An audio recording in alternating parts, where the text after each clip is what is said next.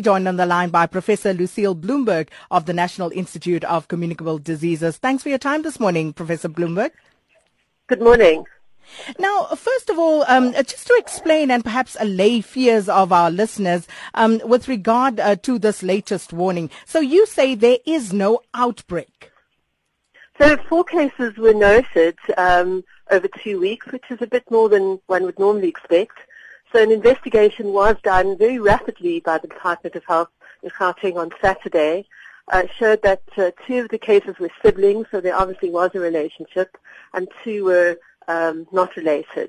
Three of the um, group had travelled, uh, Zimbabwe and Malawi, so the typhoid may well be imported, um, but they're not related to each other, so there isn't an outbreak in, in Gauteng or, or Johannesburg itself.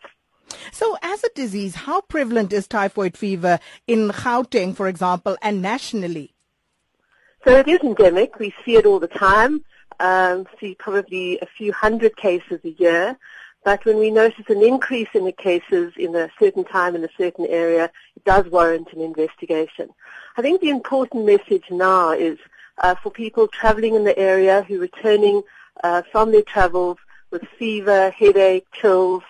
Obviously, malaria is the number one disease to consider because it's common and rapidly progressive and responds very quickly uh, to treatment that's urgently given. But typhoid must be considered uh, with uh, very similar symptoms as a possible diagnosis. Are there any precautions that people can take? Well, I think it's uh, typhoid is spread from, from humans.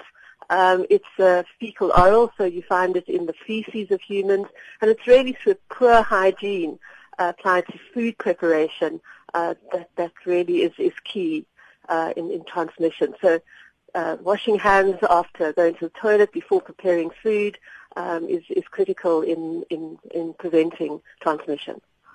So um, just to bottom line it, Professor Blumberg, um, what would be your final word to residents of Gauteng who may be uh, somewhat worried about what they've read over the weekend? No, so there's there's no outbreak in Gauteng. Uh, there's no water problem. There are a couple of cases related probably to travel. Uh, we're going to be monitoring the situation, but I think the key message is to returning travellers: uh, malaria first, typhoid to be considered if they develop high fever, headache, abdominal pain, uh, and chills. Thank you so much, Professor Lucille Blumberg of the National Institute of Communicable Diseases.